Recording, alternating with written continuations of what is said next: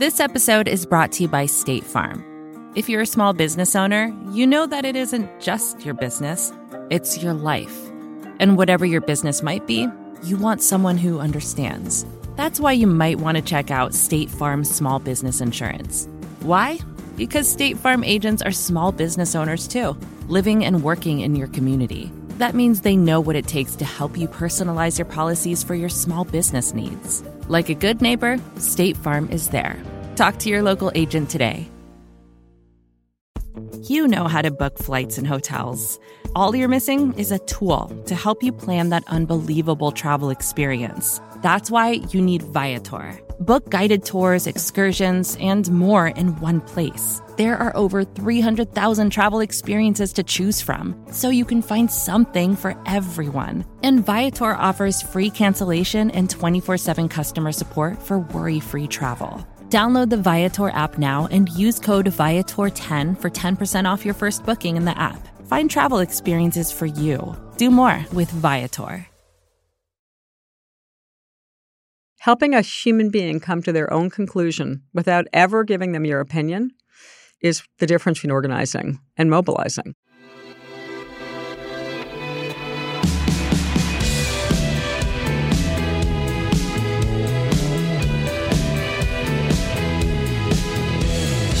Hello, and welcome to the Ezra Klein Show on the Vox Media Podcast Network. Something we've been exploring on the show recently is one, of course, the election, but two, what does it mean to practice politics? What do you do to actually win power? And how does that differ from some of the things that feel like doing politics, but maybe are not, or maybe are not actually effective? I had a conversation recently with Eitan Hersh, which I recommend listening about political hobbyism. There's a lot of good theory in that. I don't think it was so sharp on practice. And that's one of the the criticisms I got from some of you, and I think I was correct.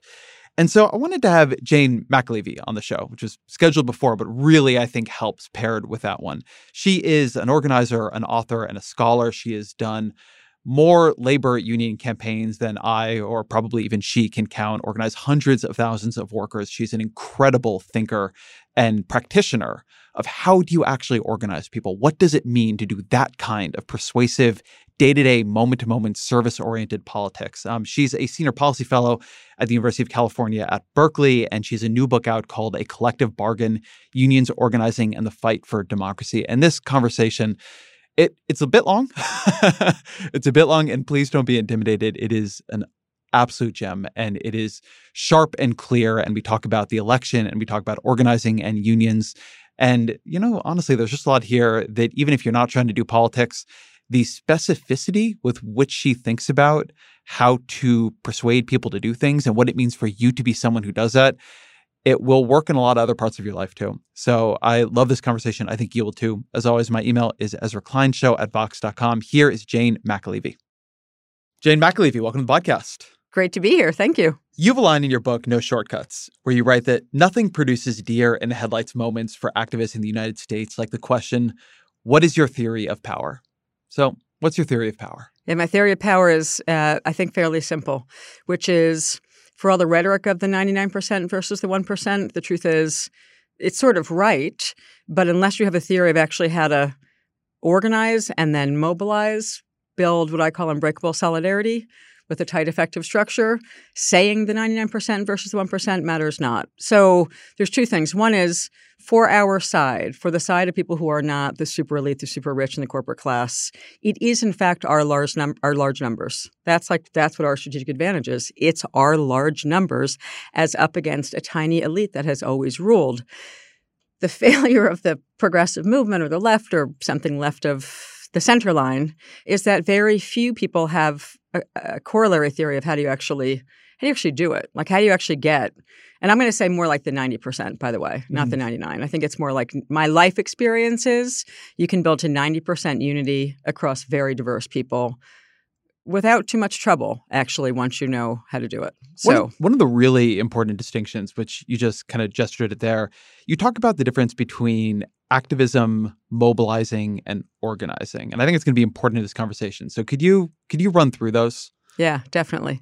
It's a lot of what I tried to do in No Shortcuts, right? Which is which was my PhD dissertation. So it forced me a very late in life PhD dissertation after dropping out of college, by the way, to run campaigns. But it gave me the time to really sit down and try and think through what had been so wrong for much of my life listening to people who I otherwise liked, but I thought had no effective theory of social change. So, what I try and outline in No Shortcuts is a few things. One is that there's the first level of sort of things that people might do or things that one could do would be like charity, right? So, charity, a migrants arriving in this country, maybe not in this country today, but actually I'm going to go there. A migrant arriving in this country has very little.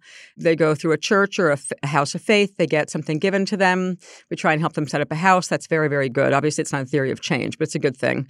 The next thing that people can do in the how can I do something positive is what I outline as sort of advocacy. And in the advocacy model, people aren't really central to the solution.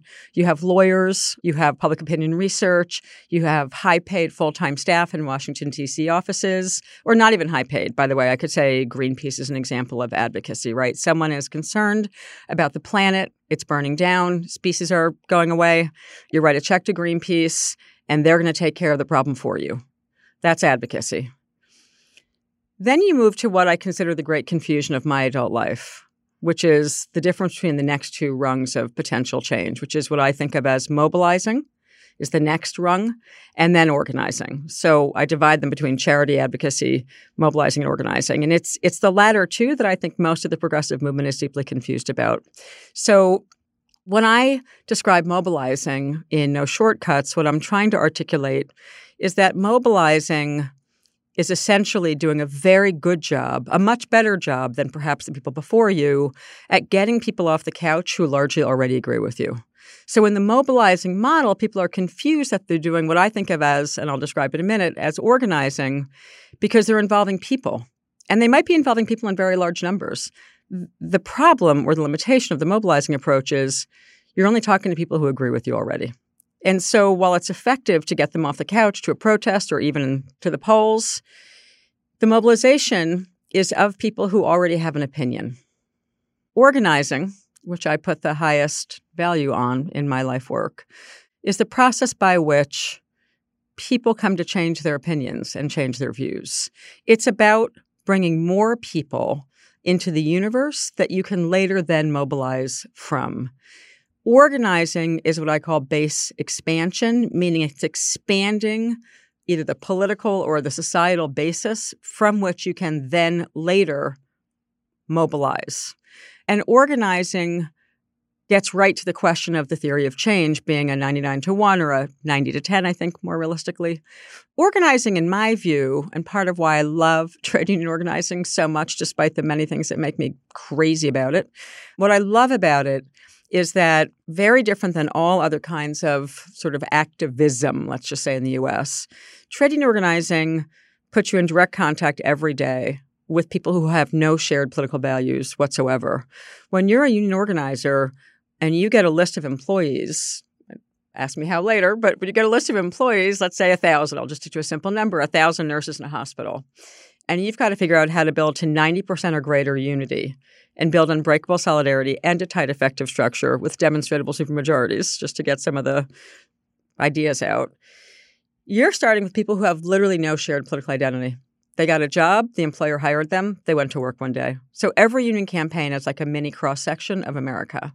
Um, and depending on where it plays out, it could be a, a real mini cross section, right? Geographically, by sector, because different kinds of gendered sectors of the economy, right, I've tended to work in, but not always.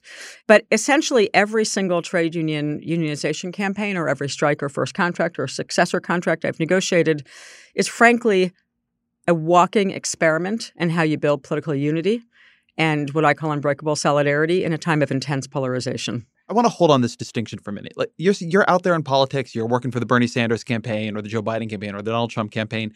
How do you know if what you are doing is you're mobilizing or you're organizing? Are you only talking to the list that's in what they call the PDA right now, which is the technology of choice to go talk to previously registered voters on the door for sake of argument? And I have to say I am stay calm now. I'm so resistant sort of the, to the data driven nature of how politics is happening right now. So the first question I ask every union I'm working with right now, for example, when I say to them, What's your theory of how to go from the picket lines to the polls? What's your theory of how, how are you going to move people from a worksite placed identity to a precinct based identity. It's a radically different shift in how we think about their identity. So, how are you going to do it?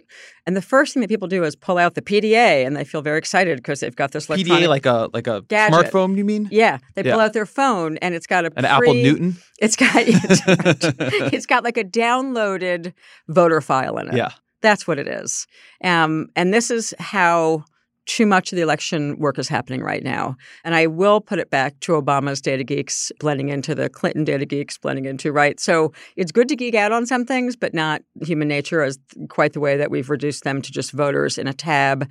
And we've done crosstabs on them based on what clothing they bought um, and, and 12 other things that we've migrated into what we think of as their voter profile that's in a phone that you hand to someone who's going to go door knock. So for starters, elections are fundamentally mobilizing. But if you're mobilizing, if you're doing election work in a routine manner like the one I just described to you, the first thing I say is, why are you going to go on the doors in that neighborhood and only talk to the people who are already registered to vote? When the biggest problem in America is who isn't registered to vote and how many people don't vote. So the breakdown in, in primary campaigns right now of the obsession of the two primary political parties focusing only on high propensity voters, or the other big theory that came from the 2007 2008 Obama campaign, the first one was the idea of really going for low propensity voters. And the world is just being sliced up now between low propensity voters, high propensity voters, and people just cut these numbers without much regard to what about everyone who isn't on your list? Why aren't we just knocking on every single door in the neighborhood? Why aren't we engaging in a face to face human conversation with people about first their self interest and then how their self interest collects up to the larger, broader interest? So if I'm a campaign manager, Yeah. isn't isn't that simply a resource allocation question that I, I wish I could, right? I wish I had enough volunteers. I wish I had enough time, but I've only got a couple months. I've only got so many people. So I have to focus on the people who we seem likeliest to be able to turn over to our side and get out to vote. Yeah, so that depends on your goals, right? And the problem with most, the problem with a, a, a politically driven or politics driven movement is that it's got very short term, narrow goals.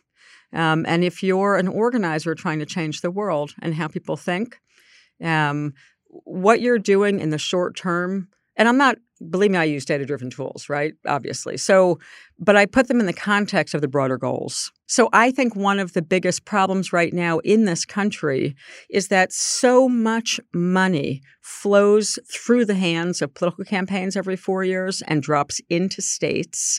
And then it's just pull the money back out, hit the repeat button, repeat four years later. So we're not actually going in in an attempt to challenge or change or broaden or expand the ongoing views that ordinary people have in this country. We're going in for like a tactical get them out once every 4 years to vote and then put them back to sleep. That's not that is not transformative. So again by its nature Political campaigns are essentially mobilizing campaigns. You can see rare moments with an Obama, maybe with the Bernie Sanders, I mean, f- for different reasons, but you can see moments when someone who's been never involved and who never had a clear thought about who was to blame for the problems in their lives might actually be engaged in, in a rare political campaign. But that's not the norm. The norm is we're talking to people who already have a sort of set of views. Tell me what you thought happened on Super Tuesday because the Bernie Sanders campaign, when I talk to people there, when I talk to people who support it, they have an analysis that sounds, at least superficially, like yours, right? You have to organize. It's going to be an organizing driven campaign. The Joe Biden campaign had nothing like that. And they had very few field organizers comparatively. They didn't have a theory of non voters. And then on Super Tuesday, they actually get more turnout and they get more of the new voters in the primary than the than the Sanders campaign, working basically off of an elite theory of how to win power, right? They get these endorsements from Klobuchar and Buttigieg and Beto and so forth. When you look at what happened that day and how it layers onto theories of organizing, how do you analyze it? Well, without knowing in detail what they've said or what whoever's explanation is, just going on sort of that broad Yes. stream, what's been in, sort of covered in the media, I would say a few things. My very first reaction, well, I have a lot of reactions to Super Tuesday, but trying to stick to this one point, my first reaction was that the Sanders team and the volunteers and the surrogates and people associated with the campaign. I don't mean the very whatever you might call it, the, the apparatchiks at the top of the campaign, but but that the sort of army of people that they have gotten to volunteer for them actually don't know how to make hard assessments or do get out the vote. So when I say make a hard assessment, if you've grown up in the social media climate, you're already in trouble in this country. Like people need to get off social media and shut their phones down and get out. And I seriously mean that. So like I feel very glad that I came of age before the you know the age of small phones and social media because I spent a lot more of my time doing face to face work, and I'm sticking with it by the way for a lot of reasons. But so a hard assessment is not that you know which if, if you go on twitter or you go on facebook and people are constantly liking you like you, you, first of all you're confused that everyone actually likes you and second of all you have no idea what's going on in the real world because you're talking inside of a very much of a self-selecting what i would call a self-selecting kind of bubble so i think that they probably failed to understand how to do a hard assessment for two reasons one it's hard to do good training quickly on hard assessments. Like when you walk up to a voter, what is a hard assessment? Yeah, hard assessment is instead of me just walking by you on the street and saying, let's just imagine you have like a, a $15 yes pin on. And I walk by you and I say, Sanders person, high five. And you high five and keep walking. And I just assume that you're going to be a Sanders voter. Like that's a that's that's not even a real assessment, but that's a fast and too easy assessment that people make. If you're doing a hard assessment on the doors with somebody, meaning in a face-to-face conversation, you're going to set up a series of tests to know whether or not the quick yes they gave you is actually real and how real it is. So, in every union organizing campaign that I've had the pleasure of running, which is now many, people who lose the campaign fail for a number of reasons. And the first is that they do weak assessments. They don't go back and actually engage that person, and they don't continuously engage that person with what we call a series of structure tests. And these are buzzwords, although they weren't very well known until recently. But we do what's called a series of structure tests. So if I if I get a yes Ezra, are you going to stand with your coworkers and be united and stand up for yourself, whatever issue you told me matters to you, and unite together to form a union? And you say yes to me once and walk away, and I don't ever go back to you and ask you that question five different ways and actually increase how I'm ac- asking you to show me your answer, to show me the answer to that. Will you put your name on what we call a majority petition? Will you actually put yourself publicly into a much higher risk status of that assessment? So, assessments are huge. The harder the campaign, the more important the assessments are. And so, I'm not going to just say, Ezra, it's great that you're willing to make the decision to stand with your coworkers and sign the union authorization card because that's a private act that no one's going to know whether or not Ezra is actually serious. I'm going to actually do something else with you. Once you sign that union membership card, I'm going to say, the most important thing is that your coworkers understand, and your employer for that matter, but that your coworkers understand that you're ready to stand united with them to form the union. And here's what we call a majority petition, which simply says, I'm prepared to vote yes for the union. Now, you're going to have to put your name in a big signature line because I'm going to make that signature line as big as humanly possible for a reason. I'm going to make you sign your name really, really big on that piece of paper, and I'm going to show you what it's going to look like. And then I'm going to ask you, by the way, at some point, which the Sanders campaign apparently I don't think knows how to do that well either. I'm going to do something called inoculation, which is I'm going to say, before I leave that conversation with you, when your manager sees your name on that poster, what do you think your manager is going to say to you? We'll come back to inoculation in a minute. But so that act of getting someone to not just sign a private card, but to sign what's going to be called a majority petition, we're going to make them feel as safe as we can. We're going to say your name's not going to be shown until majority sign gets to some of the identity questions and majority and in group and out group that I think you like to think about. Um, but I'm going to come back the third, fourth, fifth, and sixth time because what we know in a real life campaign is that the next person is going to talk to that worker as their manager. And the next person is going to talk to that worker is Fox News. And the next person is going to talk to that worker is their God or the person representing their God. And the next person is going to talk to that worker may have very different opinions than that momentary impression I got when they agreed to sign in private a union authorization card to have a union election. So hard assessments mean you actually ask someone to take public risk with their assessment. And then you retest and retest and retest. And over a 45 day union election campaign, we might retest it five or six or seven times. And each time we're increasing the risk factor that we're asking the worker to take in conjunction with their coworkers because it's the only way we know that it's a real assessment that they're to vote yes. When good union organizers have a practice that we um, engage in with each other when we have a union campaign, and this goes back to Texas and Bernie for real, which is we can't. we'll say got a big national labor, labor, relations election board election, like they're they're big, they're super high drama. There's almost nothing like them in my life. Um, if it's a big election with a lot of workers at stake, and there's been a union buster hired to terrorize them and destroy them, we know generally within a vote or two what the exact vote count's going to be, and we can do it by department. We'll say to the organizing team, especially to junior organizers, numbers in the box, put your name on it, put the yes and no margin. If you had turf in a certain department, put the yes or no margin on it.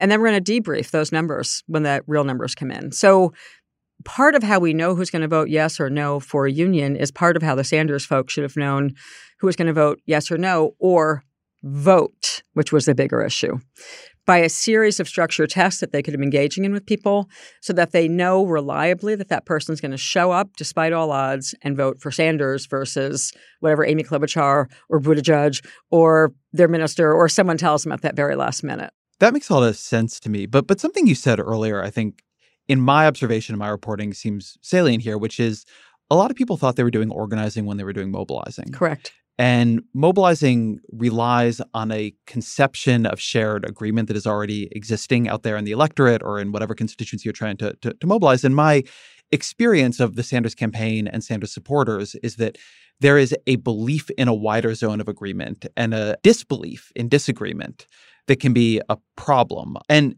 this is not to say anything particularly good about the Biden campaign, which I think almost skated by by if the Sanders campaign mobilized and that also creates counter mobilization, the Biden campaign basically didn't try to mobilize and just like let the wave of the Democratic Party sweep into it. And so there seems to me to be a real distinction between what you have to do to mobilize and the personality type that requires, the temperament, the strategies, um, versus what you have to do to organize and the personality type and strategy that requires. And I'd like to hear you talk a little bit about that because it seems to me, not just in Sanders, but all over politics, I see this, and particularly on social media, as a huge problem. So, two things. One is, I do think there's a difference between mobilizing and organizing for sure. And both the people who are effective activists, which is what I call mobilizers. Mm-hmm. Mobilizers tend to be activists. They're better engaging what I call the self selected crowd of people who exist in some universe or bubble already versus organizers. And let me just say, I think that the personality of organizers, um, which you can test fairly quickly, like when I'm doing hiring, people are like, how many get some good organizers? Well, you, you better hire well, right? There's a theory mm-hmm. to how you hire too. So, yeah, what do you um, look for? Let me tell you what I'm looking for first. This is the point of it. It's really a point of it, and it's it's simple and deep. I am looking for people who genuinely believe that ordinary people have high intelligence and can think, and that they really deeply respect just ordinary people. Like that's a workers will see through that shit in five seconds. Excuse my language. Should I not be doing that? People will see through someone who doesn't really believe in them in about five seconds from their facial expressions. So, one is like I start out every day genuinely believing that people can make radical changes in how they think about and see the world. And if you don't think that and you don't if you don't think that and also if you don't like respect why someone has the set of views they have and at least start there and be willing to work there with them even if they're fairly different than my own which almost every worker in a campaign I've worked on starts out with values that are or at least immediate self-interest that seem pretty different than mine but if you don't respect where they're coming from what shaped them, how they got there, and deeply appreciate that, and then have a theory of how to help them shift from maybe having the wrong idea of who's to blame for the pain in their lives. Like they might be blaming being Mexican immigrants for stealing their jobs instead of the CEOs of corporations that created trade rules that facilitated the departure of their job. Like if you can't appreciate who that person is at that moment, and look at them with what um, Paulo Freire and Myles Horton, who shaped me a lot when I was young, when I worked at the Highlander Center. Like, if you can't look at someone and imagine where they might be based on the fact that most people want to have clean water, a safe planet, a decent job, nice neighbors, and fairness, then you've got a problem to begin with. You're you're not going to be a good organizer if you don't genuinely love ordinary people. Like you have to kind of love them and respect them. And I think that's a big problem for a fair amount of the sort of like sectarian left is that I think people are trying to. I don't know if it comes from Marxist teleology now that I finally read it. I mean, the truth is, if I'll have to tell you a fair, funny moment. My first year in the PhD program, which was 2010, right? So I'm organizing for 25 years, winning a lot of campaigns, helping hundreds of thousands of people at that point shift their lives in very material gain ways and has very little to do with material needs, by the way. And I don't know any of this lingo. So I started a PhD program just because I'm fighting cancer and I can't keep doing my work for a while in 2010. And in the very first class, it's like intro to sociology at the PhD level or the core canon. And we start with Marx. And you know, I've never read a word of Marx at that point in my life. And not one person in the PhD graduate program I was in believed me. They were like, but you're this really successful trade union organizer. Of course, you know Marx inside and out. And I'm like, y'all need to get out of this building a lot. like, what Marx wrote is fascinating to me now in retrospect, but it has nothing to do with my capacity to respect ordinary people and help them come to understand who's really to blame for the pain in their lives and then take effective action to sort of do something about it, right? Like, how do you actually change it? So, one is helping them reorient their worldview by going through a whole series of questions with them, right, in a very effective one to one conversation that follows a series of steps that has very serious method and discipline and theory to it. And then helping them come to understand how they might change it. It's they're related but different. And I have met so many people who have contempt for the intelligence of ordinary people. And I just say to them, yeah, you might have good politics. You need to leave. You're not, you're not gonna, you, can, you won't last in this campaign for five minutes because workers will smell your contempt in five seconds. Tell me about that moment when, it, assuming you do have that respect, and you are talking to somebody and you find yourself in true disagreement, right? What their view is of what the problem is or what the power structure is is just very different than what you think it should be. One of the things that struck me about your mobilizing organizing distinction has to do with how, with what are the incentives around disagreement? Do you escalate or do you somehow find a way to synthesize or get around it? What do you do when you find that disagreement, or what do you do in different contexts, maybe against mobilizing and organizing when you run into that disagreement? This really gets to a lot of method and discipline stuff. And as I frequently joke, my favorite topics are method and discipline. Um, not really true. I mean, I talk about sports and other things. But anyway, but when it comes to this work and like how to change the world, I actually think method and discipline matter. So so one of the core things that I you just just define those first for people not familiar method and discipline. Yeah. Method, literally, I mean, uh, what's my approach knocking on a door to a worker who I've never met? hmm Am I just going to like knock on the door and hope they answer and just be like, hey, Sally, how's it going today? Or do I actually have an entire approach of what I'm going to do when Sally opens the door? Or, by the way, her husband or her kid? Or who, fill in the blank, or aunt or uncle, depending on the what kind of household it is and what income strata they're in. So, by method, I mean something replicable that you can teach, that we can do over and over and over. That's a method, right? A method to the madness, method to the work. And discipline then is how seriously do we take it? Like literally, how serious are you about the method? So, I do a lot of training of both rank and file worker leaders and of organizers. And when I say to them, so there's method, I'm going to run through organic leader identification. I'm going to run through how you come to understand who the most trusted, influential person is in the workplace as quickly as you can. There's a method to it. To do that, you have to be effective at what we call the six step organizing conversation.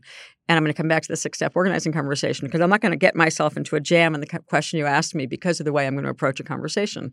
Because I'm going to know where to go when I when someone really disagrees with me based on a method I have, right? So and so the discipline is how serious are you about it? And I'll come back to the method in a minute.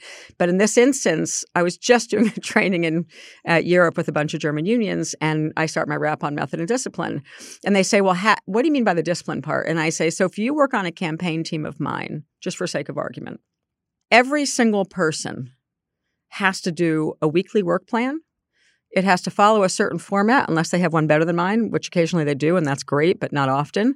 So I teach people how to make work plans. Like half my life is like teaching young people how to like make a work plan. So you must submit a weekly work plan by five o'clock every Sunday. You have to write a new written rap. That's literally one of the key things we have to move in the conversation this week in this campaign because we're reacting to whatever the employer is doing. We're getting ahead of them. We're pre-thinking the next move the employer is going to take in the campaign. So one has to write a written rap and be like, why do you have to write a written rap in this campaign every Sunday at five? And I said, because it's going to make you better at talking and listening to every single work in the campaign. Um, what else do you have to do? You have to make sure that all your numbers on the structure test that you're working on are in the database by five o'clock on Sunday. So there's there's a whole se- and then on Monday morning, every single staff person is going to come into the room together. I'm going to have picked out the best written rap. Hopefully, there was a best one.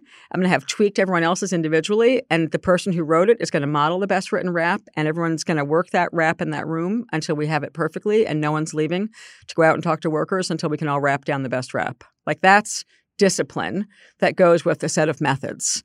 Um, and I find in my life experience, now in three books, when we do these things, we win. So that's method and discipline. So let's go back to the question you asked me, which was when I find myself in a conversation with someone who I have very different views than, if it's a purposeful conversation, not if I'm sitting at the bar, you know, or something, or wherever, or at an Oakland Raiders game in the old days before they left, I'm going to start every conversation that's an organizing conversation and I'm going to follow a series of steps. And the first step is hello. It's called showtime. It's like being really enthusiastic, right? I mean, who wants to talk to someone who's not interested in talking to you? A lot of people miss that step. I'm just saying. so, like, show enthusiasm for the person you don't know that you're about to talk to.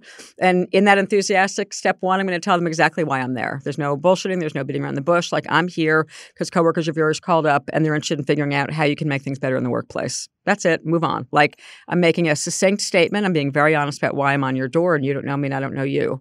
And the very next thing I'm going to do with that person is I'm going to ask them, if you could change three things at work tomorrow, what would they be? That is where I'm going as step two. And there's a reason for the method.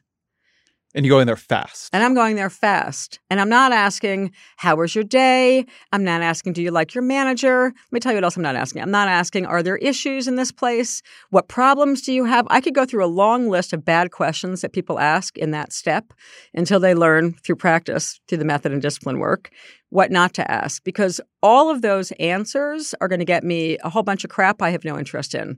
If I've got to talk to a thousand workers over the course of a couple of weeks, I got to have a method to do it and a theory and a practice. And if I get right to the question that I've learned, I get the best answers to and very quickly. I've never met anybody who didn't have an answer to at least what's one thing you want to change about work tomorrow. There's nothing ideological about that question. I'm not imposing any values when I ask that question. Just, hey, what are three things that you would change tomorrow at work if you could? By the way, when we move to doing the work, what I call whole worker organizing, which starts to blend their identities to things outside of work that comes later in the campaign, the very same question is very effective for me to understand what they think about outside of work. I will later ask them in a separate one on one, hey, if you were mayor, what are the first three things you'd do? Because the answer to that question is one that people have answers to also and it's not muddled and muddied and doesn't get me opinions about what's going on in their neighborhood and a whole bunch of crap and who parks where and i don't care. Like i want to know if you were mayor what are the first three things you would do? Because it's going to give me immediate insight into your human priorities. So same with the workplace question. And the reason why when I later find out that we may have very different political views, it doesn't really matter to me. It's because if I know the three things that matter most to you about the workplace that you want to change, I'm sticking with that conversation the whole way through it.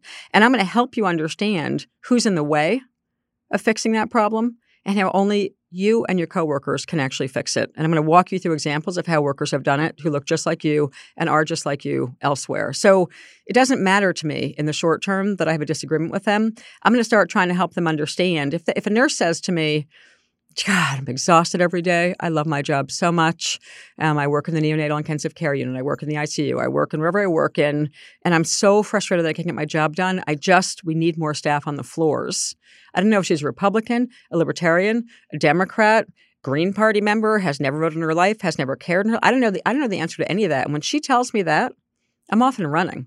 Because the thing I'm going to ask her when I start to agitate is given how much profit your employer had last year, why do you think you're working so short on the floors in the hospital when you're trying to take care of your patient? Like, I'm going to get the whole point of organizing is I'm going to get her to start thinking about the answer to that question. I'm never going to tell her what the answer is. I'm going to just start framing a series of questions. They're going to help that nurse begin to understand why it is she works for a filthy rich employer and why it is she can't get her job done. That's that's the short term.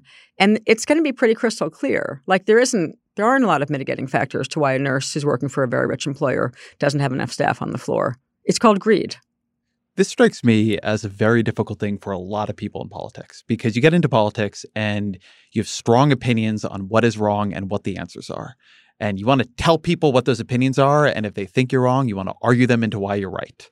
And what you're saying is that if you want to organize people, you may know where you want to get them, but telling them is never going to work. It's not going to help ever. Like never. Like what do people not want to be uh, have done to them in this country? Be told something. Who wants to be told something? Like I should go to the gym more often. Yeah, thanks for letting me know. Like I already know that by the way. Like I should eat better food or actually in my case I eat pretty great food. But it's like no one wants to be told anything. And being told things doesn't actually work, which is why I think that there can be a mismatch between a lot of campaigns by sort of like progressives or left of center or like left. You know, again, these are mishmash categories in this country, but so much of what I experience people doing, especially in the activist mobilizing world, is just telling people stuff and kind of I mean, you think about the proverbial Um, like a lot of left parties in this country who've spent a lot of time asking me why I've never been a member of any of their parties.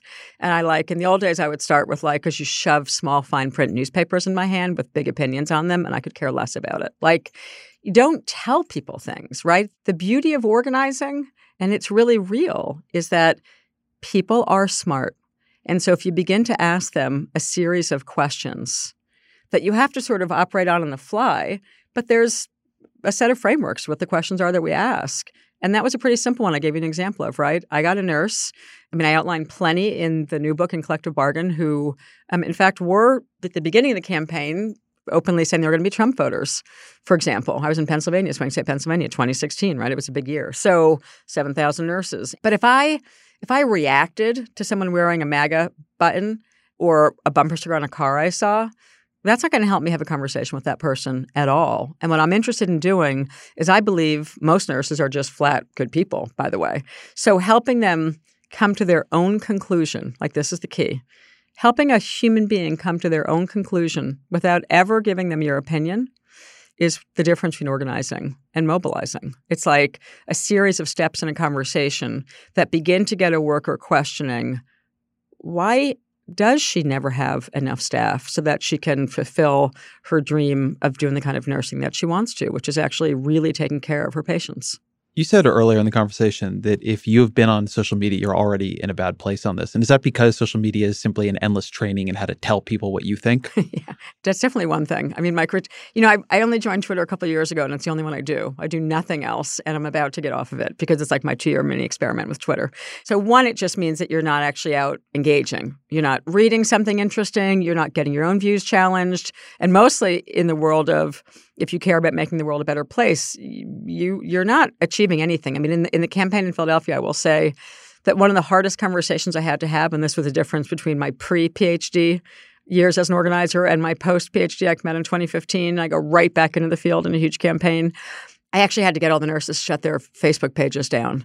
And it was a really hard conversation because they were like, what do you mean take? Th-? I'm like, I actually literally, I'm asking you nicely to close the whole page. Like, we need to close the social media pages down in every hospital and in every unit. And the nurse was like, well, why? And I said, for two reasons. One, you actually need to be having face to face conversations with your coworkers. Like, you're not going to have anyone overcome fear by banging away on social media late at night. And two, people would say things to me like, oh, but Jane, I reached out, I looked at her Facebook page, and I sent her a bunch of leaflets last night on Facebook. And I'm like, that's great, but that's not actually engaging her in the way that she needs to be engaged. And you're wasting all this time at night, and you think you're doing something productive in the campaign, but it's not going to help that person actually shift their thinking. So getting them to shut down the Facebook pages was radical and super important early in the campaign. So to me, that's a metaphor for like we all need to sort of be shutting these things down. I read a book years ago. Um, this is back uh, as a business book, one of these ones that has one good point that could take about 800 words to that's explain. Right. Yes. And it's called Fake Work. And the idea of the book was that people, particularly in modern businesses, are doing a huge amount of work that feels to them like work and sort of looks like work. You know, you're on Slack or you're, you know, on the Facebook pages or whatever, but it actually has nothing to do with the goals of the organization or of their own job. And so it's fake work. Um, it exhausts them, it takes up their time, it looks like work, but it actually is not work in the sense of being intentional, purposeful, and productive. Right. And it sounds like you're saying that a lot of what people do in politics is fake politics. It looks like politics and it feels like politics and it takes a lot of time and it makes you tired but it's not actually exhausted. certainly not yeah, organizing. That's right. It's certainly not organizing. Absolutely, positively. Yeah. And that seems like a like a hard lesson for people to learn. How do people react when you tell them you got to shut down the Facebook page? You know, I think um, this gets to another key point about the work, which is when you have what we call a credible plan to win, like when you actually can connect the issue that the worker just said to you to what we call a credible plan to win, that's your ability to actually walk them through what it's going to take. And it's, oh, by the way, in a worker campaign, and this is true in general organizing, right? If our theory is how do we manifest the 99 to 1 kind of rhetoric, I'm always explaining to people a whole bunch of hard work that they're about to have to do. That also takes a bunch of risk. Um, in their work life. But if I can connect the issue that they just said to me, short staffing if you're a nurse, to a plan, what we call a plan to win, I think most people, again, my life experience tells me, and, and a little bit reinforced in the sociology PhD, but like my life experience tells me that most people, and it's probably true for you and I, we could listen to someone wrap down a plan to win a theory of a campaign, whether it's Sanders, Biden, Trump, whoever it is, wrap down a theory to win, and the uh, you know what's your plan to win, and then is it credible or not? Like we can we can hear pretty quickly that's not going to work. You know what I mean? Like you, you're making a human reaction. Like that's not that may be a plan that someone just said to you, but that there's no credibility to that plan whatsoever. The theory that tons of young voters are going to come out in America um, in primaries that's just not based in any reality. It's just based not in reality. There is no reality to like tons of young people coming out in the precursor, especially like in primaries, which are so specific and so like the hardened party voters kind of thing. So um, you can just you can just dismiss certain things, right? And workers are doing the same thing in every campaign, and someone's doing on the doors to you too. So if you can connect the issue that mattered to you, and then you can articulate what I call not a plan to win, but a credible plan to win that's crucial to people deciding that they're going to take all sorts of actions in a campaign. But that's where the hard assessment gets hard, right? Because a lot of people hear a plan that fits with their beliefs about how the world should work. Yeah. And it sounds credible. Yeah. I guess, maybe. I mean, yeah, I, ta- I, mean I talk to a lot of people who run these campaigns, and Yeah. they always believe their plan is credible. And their plan always, I almost never hear people say to me, and I think about this all the time, that this is what I value in the world. This is how I think the world should work. But because it doesn't work that way, we have to do this completely other plan. yeah. Um, my my colleague Matt Yglesias has this thing called the pundits fallacy. Like, I believe this would be good, and thus this is good politics. Right. And I just hear that all the time. And so the question a bit is, how do you get better at assessing that credibility? How do you get better at making that hard assessment where, you know, what you said earlier is true as far as we know. Nobody has ever managed to flood primaries with young voters at the level you would need to totally upend American politics. But every four years, somebody believes they're going to do it. Yeah. Well, I mean, again, this, I mean, p- part of why experience matters is because experience actually matters, right? I mean, reading things actually matters. Reading history matters. Like, there's far too little reading of actual history that goes on, quite frankly, in this country too. That we know that, right? But I mean, experience is a is just a learned form of history, right? So the more experience I have as an organizer, the better I'm getting at it. It is a craft. The more experience I have, the more experience I have, the more I can, you know, I we have I, I always say to people, workers have a built-in bullshit meter. Like they just have it. And that's why I always say when I'm testing new staff in the theory of hiring, I got to the point where I, I don't hire unless someone can do at least a one week sort of apprenticeship for a week before they have to make any decision. Because the people who are best going to help us understand if they're going to make it are actual workers that we send them to talk to. Because workers can smell really quickly if that person is taking them seriously or not. And taking someone seriously matters a hell of a lot if you're trying to help change their views. This episode is brought to you by State Farm. You've heard it before. Like a good neighbor, State Farm is there. But it's more than just a tagline. Because State Farm agents are small business owners themselves who live and work in your community. And if you're in the market for small business insurance, who better to work with than an agent who understands what it takes? State Farm agents can help you create a personalized insurance plan that fits your small business needs and budget. Talk to your local State Farm agent today about small business insurance. Like a good neighbor, State Farm is there. Support for the gray area comes from Burrow. Getting the right furniture for your place can be really annoying. At this point in my life, I've probably gone through maybe three sets of outdoor deck furniture, and it's a pain in the ass for a different reason every single time. It doesn't look like it did in the pictures, the assembly isn't what they said it was, or it's just not as advertised for whatever reason. Thankfully, Burrow is the furniture company that wants to make it all a little easier. Last year, Burrow introduced their outdoor line, and this spring they're adding to it with their Dunes line, offering new seating, dining, and lounger options designed for luxury, comfort, and durability. Burrow furniture is easy to put together and take apart, so you can move or store it as needed. And it ships straight to your door for free. Gray Area listeners can get 15% off their first order at burrow.com slash box. That's burrow, B-U-R-R-O-W dot com slash box for 15% off. burrow.com slash box. Are presidential campaigns a place for organizing, or to have the kind of presidential campaign that a lot of people want to see? Do you need to have had organizing happening through structures and institutions for a long time before, such that there is a base on which to stand? Yes.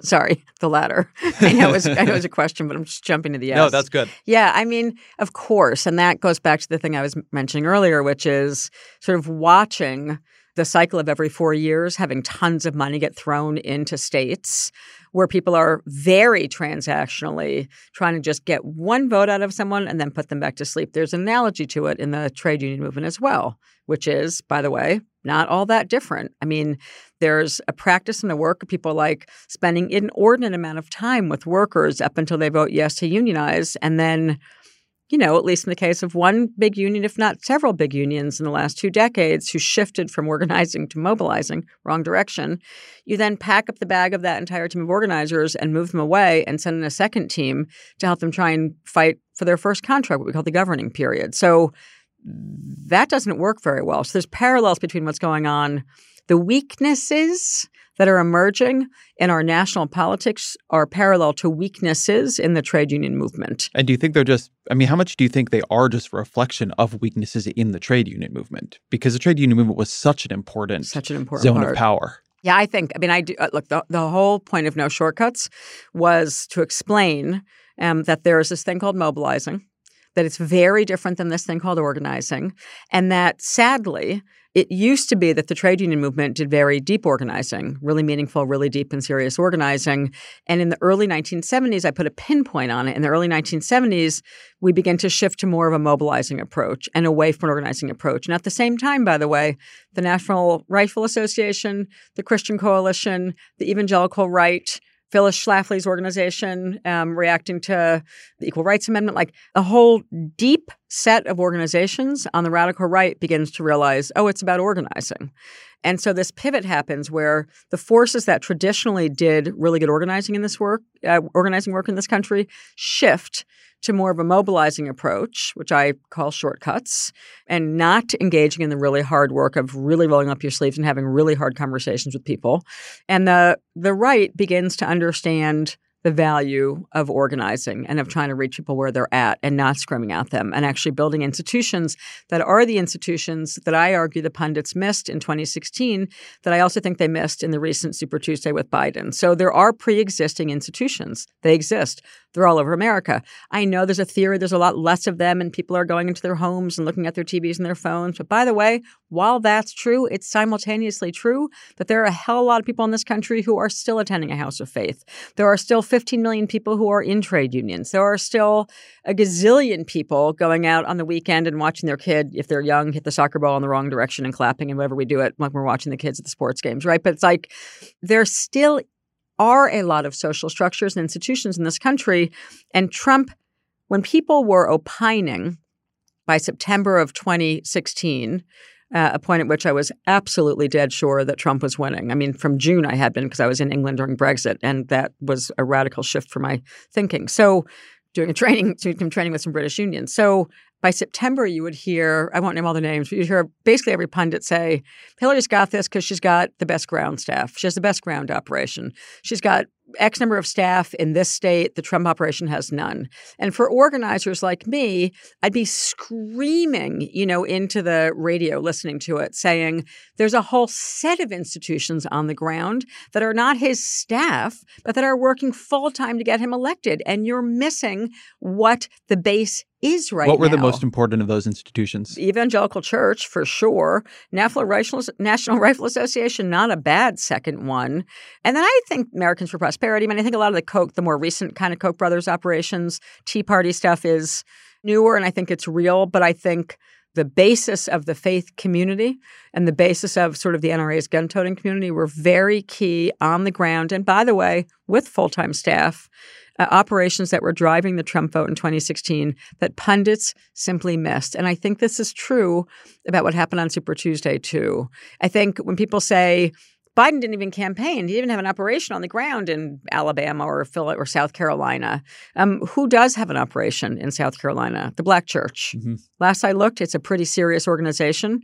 Despite the fact that there are less people sort of owning faith in modern America, the Black Church is an extraordinarily powerful organization.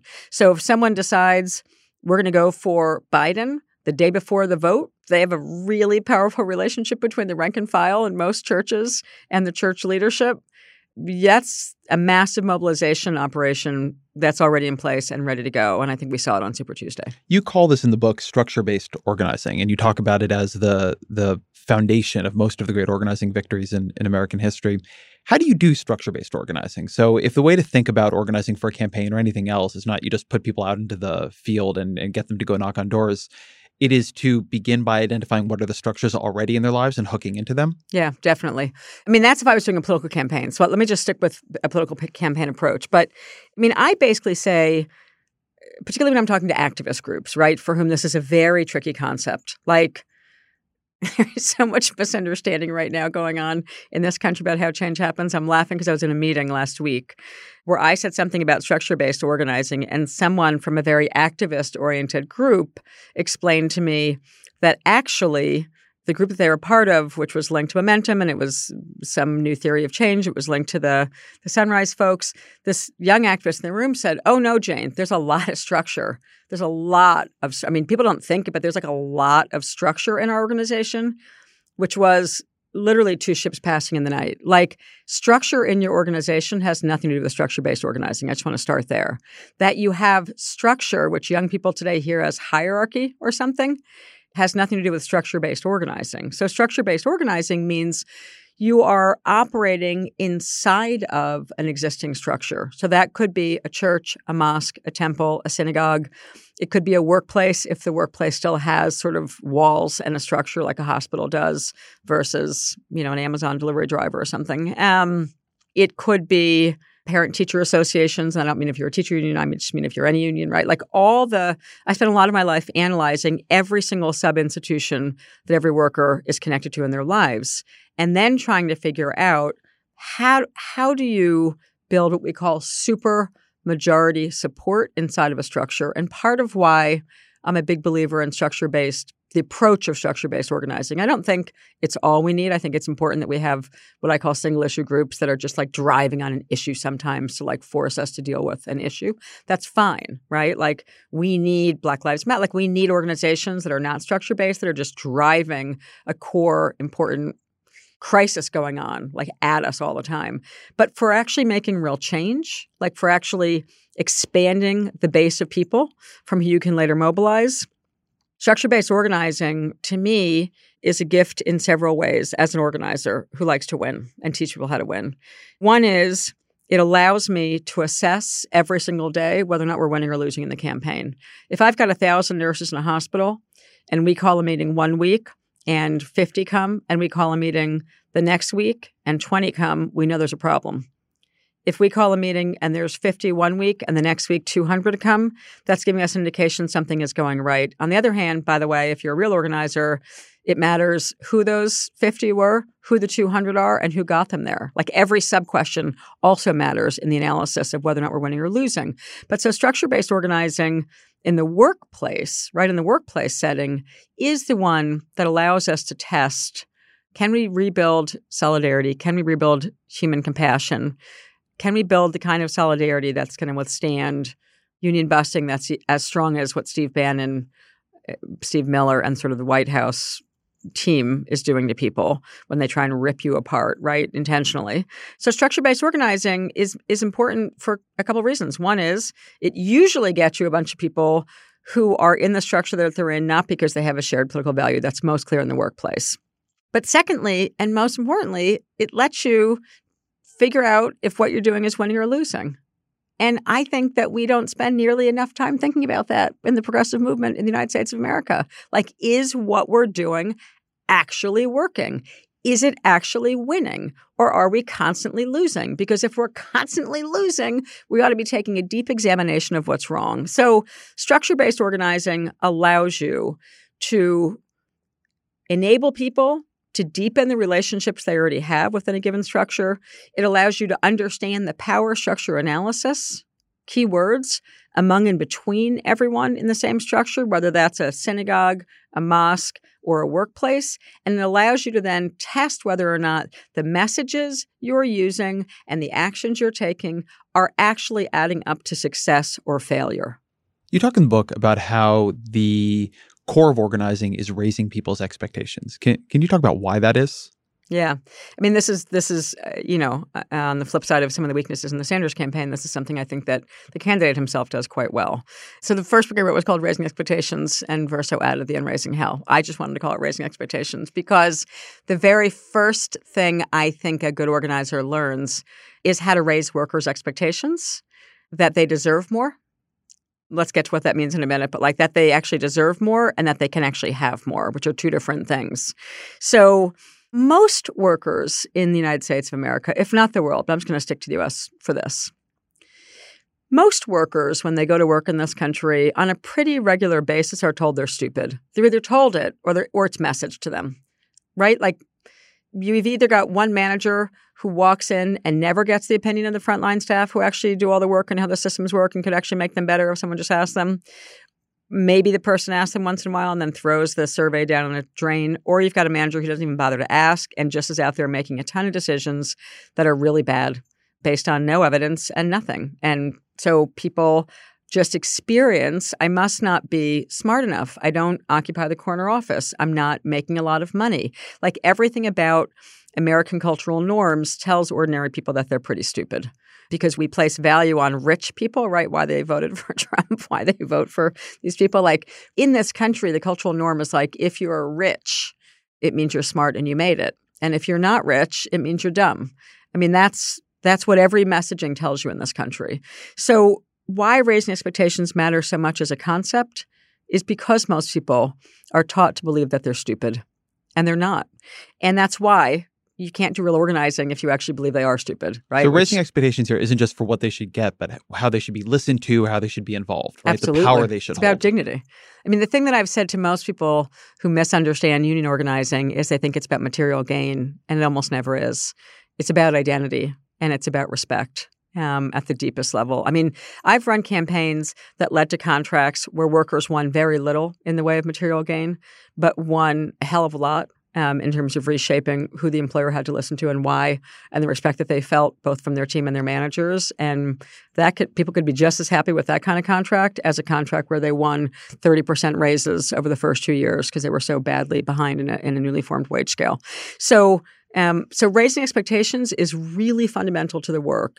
If someone doesn't think that they deserve more, they're obviously not going to fight for more. So you have to start by having them understand that they actually don't deserve to never get any time with their grandkids, to work two full time jobs, um, and still not be able to pay the rent and watch their family sinking into an opioid crisis. Like, people have to believe that they deserve more to then imagine how to fight for more in the six step conversation I was describing to you earlier, in the second step where I've gotten the workers' issues, the expectation raising happens in that second step as we're agitating with them about why do you think it is the way it is? Like, why do you think you work short when your employer makes so much money? And then we start to, as we shift into step three, which is the credible plan to win and linking how that person can fix that issue if they get together with the majority of their coworkers and form unbreakable solidarity and build a really tight, effective workplace structure. That's all about raising their expectation. And you've got to do that before you're about to ask them to do something because someone who doesn't believe in their own worth or doesn't believe that there's any possibility of changing their current worth is going to be inactive. They're not going to be a voter. They're not going to be engaged. They're not. They're going to sit home and and not be engaged. Tell me about this distinction you made a minute ago between material self-interest and people's identity, their dignity. I think one of the most toxic debates on the left is why do people vote against their self-interest? Because every time I hear that line, what I hear is you telling somebody that they don't understand their own self-interest. Exactly right. Like if you've ever said that, what it means is you don't understand how people are conceptualizing their self-interest. Yeah. But uh, I, complete, I that, by the way, I completely agree. it actually it drives makes, me a little crazy. Yeah, it makes me crazy. There's several things that make me yeah. crazy. That's one of them. Go on. But but well, talk a bit about that because I think that there is a view on the left that um, if you can just show people the arithmetic of how they will benefit from the policies, they're going to vote for you. And my sense of it, and this is very much in my book and other things, is that you have to connect this all to people's identity. People don't want to be told they're going to get free stuff. What they want to be, they, that has to be connected to a narrative of their own dignity and purpose and agency and worth and so on.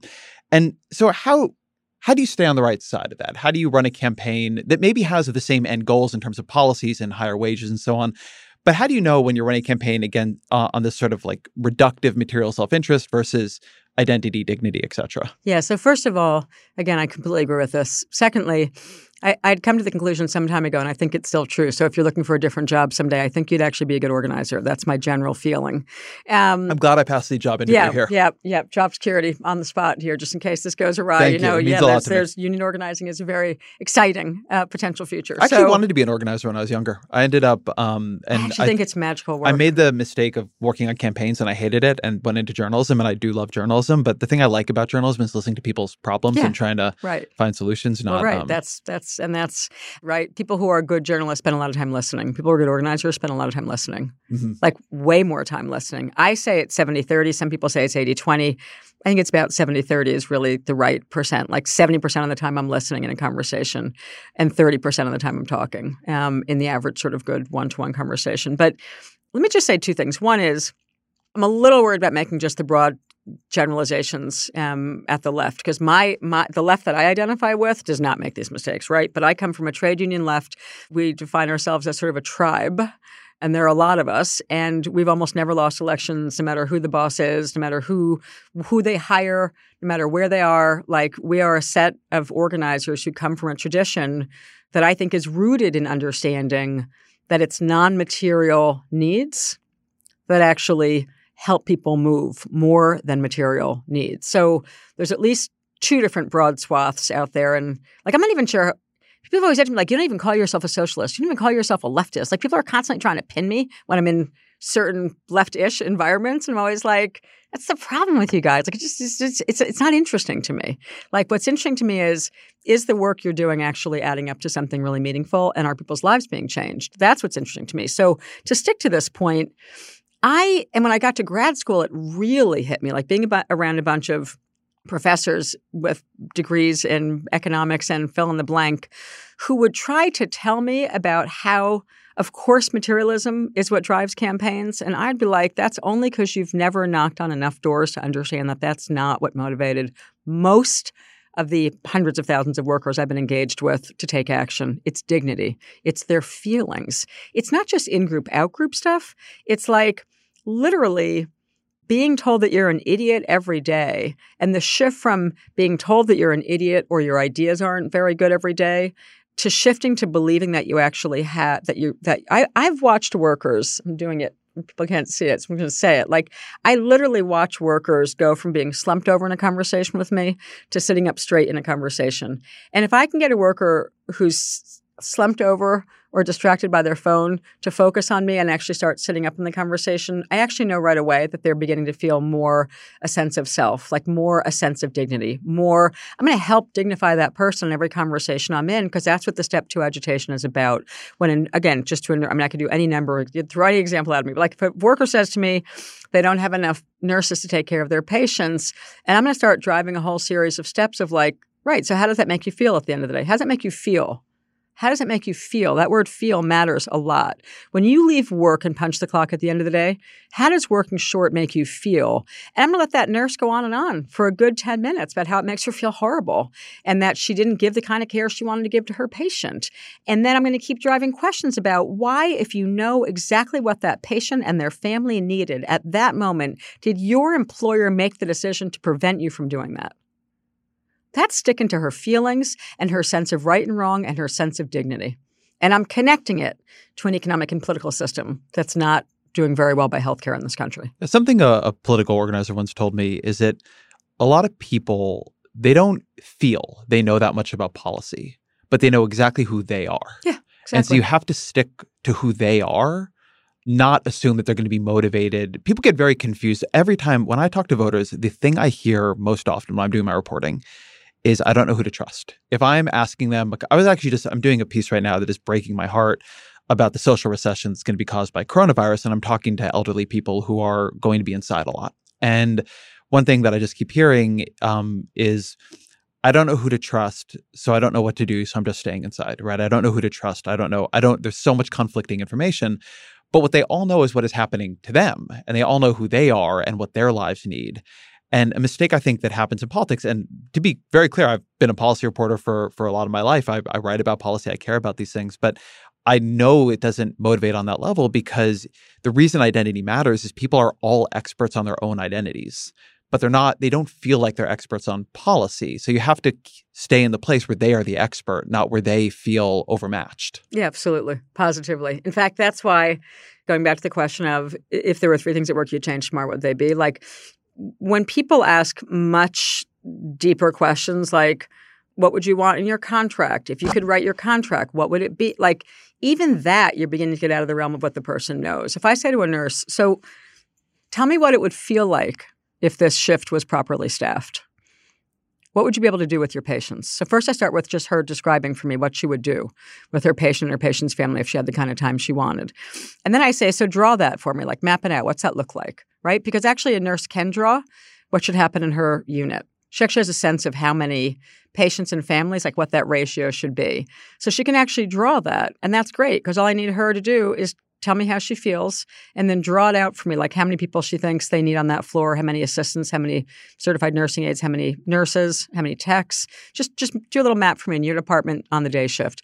And if i ask her to do that that's all she has to do because when she comes to the next meeting every other nurse in every other department is going to have drawn that same map and actually it turns out they could write hospital policy really really well. And then they come they they sort of realize when they come together in the big meeting wow like they're actually really smart about hospital policy when they put their minds together across shifts and departments so that's that's part of getting people to start standing up straight and realizing they actually do have a lot of intelligence not just a lot of good feelings right so that's one thing but second i want to come back to what you said about trust there's several concepts that I've been banging away at in all three of the books. And I'm just going to keep banging away at them until the day I die, whenever that happens, because they're just not well understood. And trust is an enormous one. So when I'm trying to teach people who want to learn to do organizing work the way I was taught, I say if you want the difference between winning and losing most hard union campaigns, and by the way, I could almost take out like most or hard or something because union campaigns in the current legal environment and the social political environment we're in have been very hard my whole lifetime. They're just hard. Like if you're actually trying to help workers who don't have a union unionize, it's hard as hell. So the first concept I have to try and get across to people is that in every workplace, there are a pre-existing set of what I called in their shortcuts organic leaders. Some people use the word natural leaders but I have to attach either organic or natural or informal or some word that goes before the word leader because leader means a bunch of things in our brains already, right? If you say leader, people think telegenic, articulate, speaks well, blah, blah, blah. And that's actually not what I mean at all. What I mean by the organic leader on every shift in every unit is simply the person who's the most trusted worker in that unit. Trust is the single most important value to understand and measure in a hard campaign. So people all make so many mistakes all the time. They're like, that one, Jane, like I'll be at a meeting with someone and they'll be like, some worker gets up and like makes a great speech in a meeting. And someone who doesn't actually understand the work will be like, that, Jesus, that obviously she's the leader. And I'm like, really? How do you know? Because giving a great speech has nothing to do with whether or not the majority of her coworkers trust her. And you're only going to know if she's actually a leader in the way that I mean, which is that her coworkers trust her, if you've spoken to a majority of her coworkers, and if when you ask the following question, they have the same name for you, which is when your manager comes to ask you to do something and you're not sure how to get the procedure done, what nurse do you turn to to ask for help? The answer to that question is like the $60 bazillion question and the answer to it that most people in the progressive movement, because they're born into a mobilizing approach, have no idea how to even get to. And so the main reason I think why union campaigns fail or succeed is do you understand how to identify the worker, the informal worker leader, the organic leader that most coworkers trust? Because most people, to your point, in the interviews you're doing right now, most people, if they're watching social media or regular media, uh, have no idea who to trust. And in a structure based environment, in a workplace where you see each other, in a big housing development, if you live in the same, if you're a tenant in a big building, um, if you go to Mosque Temple Synagogue Church, faith, any place that you routinely come in contact with people for some reason, where you live, where you work, where you practice your faith, you start to develop trust in certain people based on actions that you see them take. And coming to understand who's the most trusted person is like the single biggest difference between winning and losing every hard fought campaign I've ever run.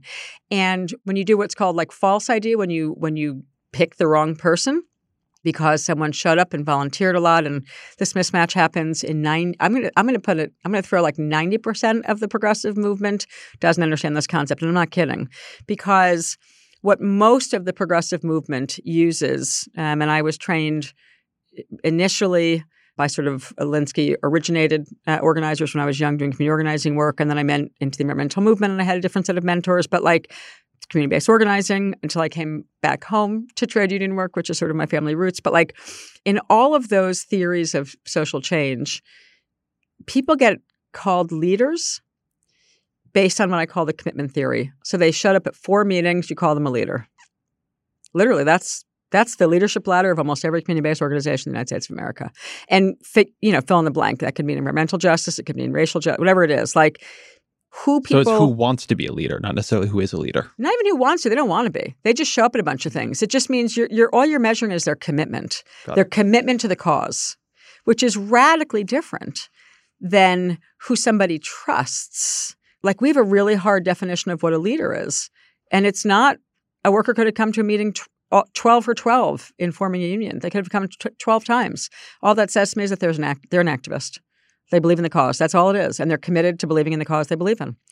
But I have no idea if I don't talk to that worker's coworkers whether or not their coworkers actually trust that person. But the whole theory of the campaign is that we're going to set up a series of tests to teach us that right quick in the campaign. Because if we have that part wrong, we're going to lose. And if we have that part right, we're going to win. So trust is like along with feelings, but like when it comes to who do people who do people listen to, who moves them in a conversation, it's who do they trust. And so coming to understand that we have methods called organic leader identification, like for how you learn to quickly assess who's the most trusted person in any given workplace, in any shift in any unit, then it's can you recruit that person? And by the way, in the US, typical US workplace, the most trusted worker is almost never coming to a union meeting. Almost never, ever in my life showing up at union meetings. Why? They have a sense of their own power in the workplace. They've got a good relationship to their manager already because they tend to be very good workers and very responsible workers. So there's a whole set of reasons why there's this mismatch between the people the union organizer needs, the person that the workers, frankly, not the union organizer, but the person that the workers themselves need most to show up at meetings are the people who actually aren't showing up at the meetings. Um, and so how you find them, like there's all these different like Rubik's cubes parts of the puzzle of how you can do this all very, very quickly, right? In order to build the kind of organization that can sustain the kind of blows that the employer is going to take to the workers in the course of that campaign. But but literally understanding who workers trust is the most important thing you can do in a highly polarized environment. Support for the gray area comes from Greenlight. If you're a parent of teenagers, you might be starting conversations about money management and financial literacy. So often, the best way to learn is to do. But when it comes to money, there can be real consequences to learning the hard way. That's where Greenlight comes in. Greenlight is a debit card and money app made for families. Parents can send money to their kids and keep an eye on their spending and saving. And kids and teens can build money confidence and lifelong financial skills. My kid is way too young to talk money with, thank God, but I have a colleague here at Vox that uses Greenlight with his boys, and he loves it. If you want to help your kids learn about money, consider Greenlight. It's a convenient way for parents to raise financially smart kids and for families to navigate this stuff together. Sign up for Greenlight today and get your first month free at greenlight.com slash gray area. That's greenlight.com slash gray area to try Greenlight for free. Greenlight.com slash gray area.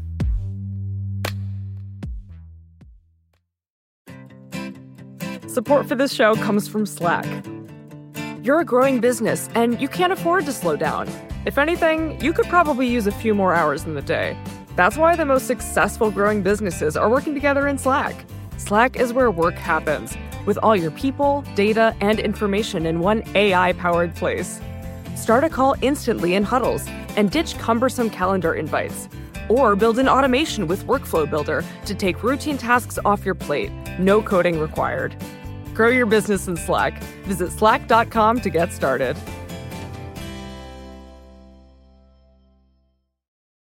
So, one of the things I've seen at the political level, and I don't know how much it's true at the union level too, is it the great difficulty of organizing based on raising expectations is that the structures are so built against you that you often disappoint.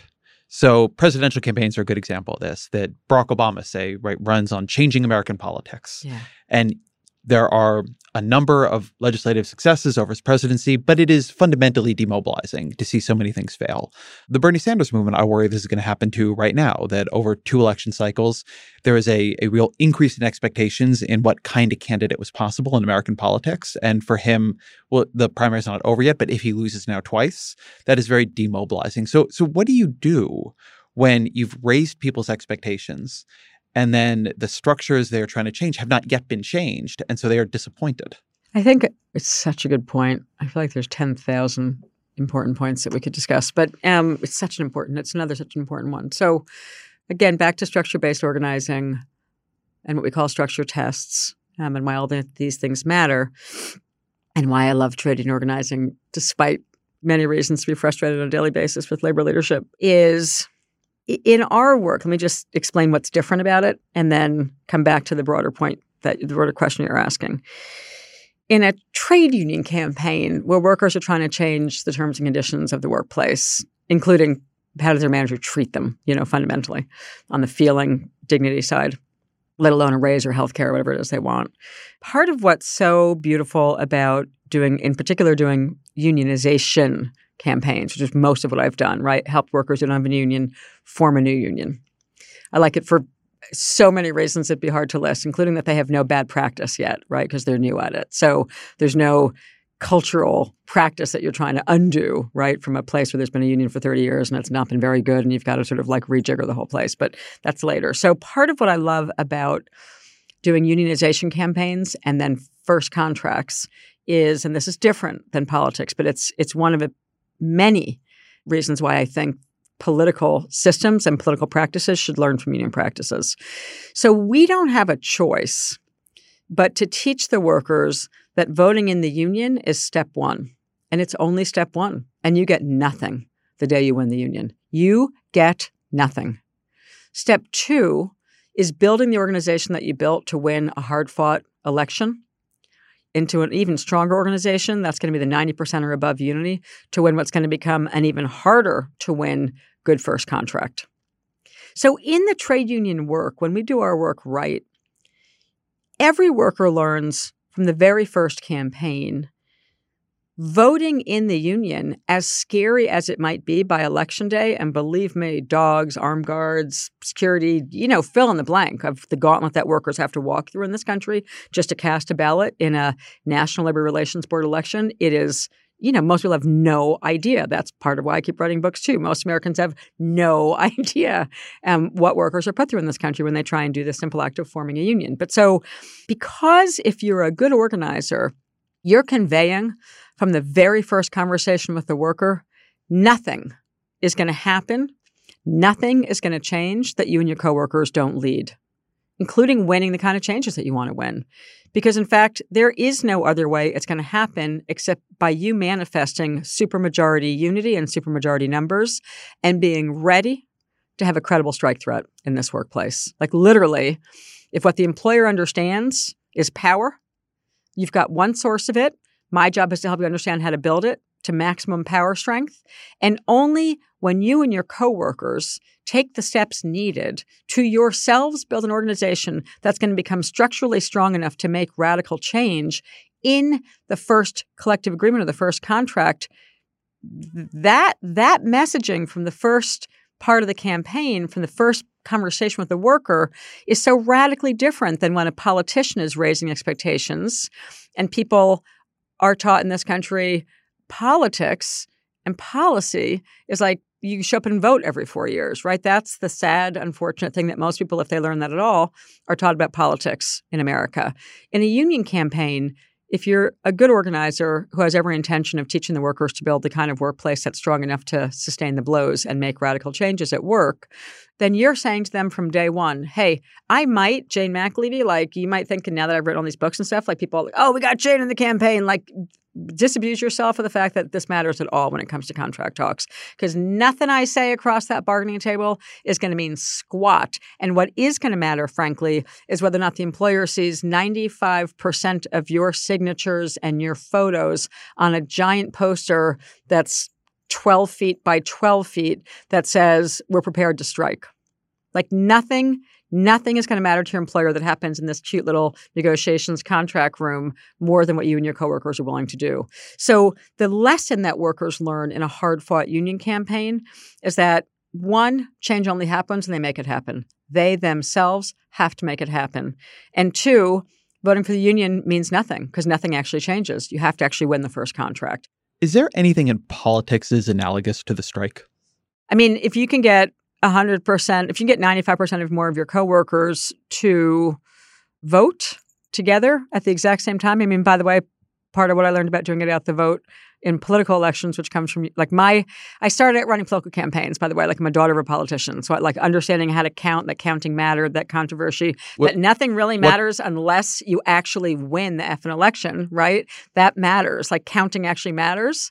So what parent was a politician and what, what were they? My father was a politician by the time I was born, very successful in New York State. Uh, initially, you know, whatever, like town council, I don't know, and then mayor, and then supervisor, and then there wasn't a county executive structure yet, but county executive in, you know, one of the mm-hmm. largest counties in the United States of America, just outside of New York City. So my whole childhood was shaped by one, having fairly high expectations that politicians are good people. Two, um, that I, I think I don't appreciate until much later in my life what it meant for me to understand that our house several times a year was covered in maps with names and checklists. Um, and so this that, is really in your blood. It's really in my blood. Like yeah. maps with names and checklists, like that. Yeah, I, a lot of things you say.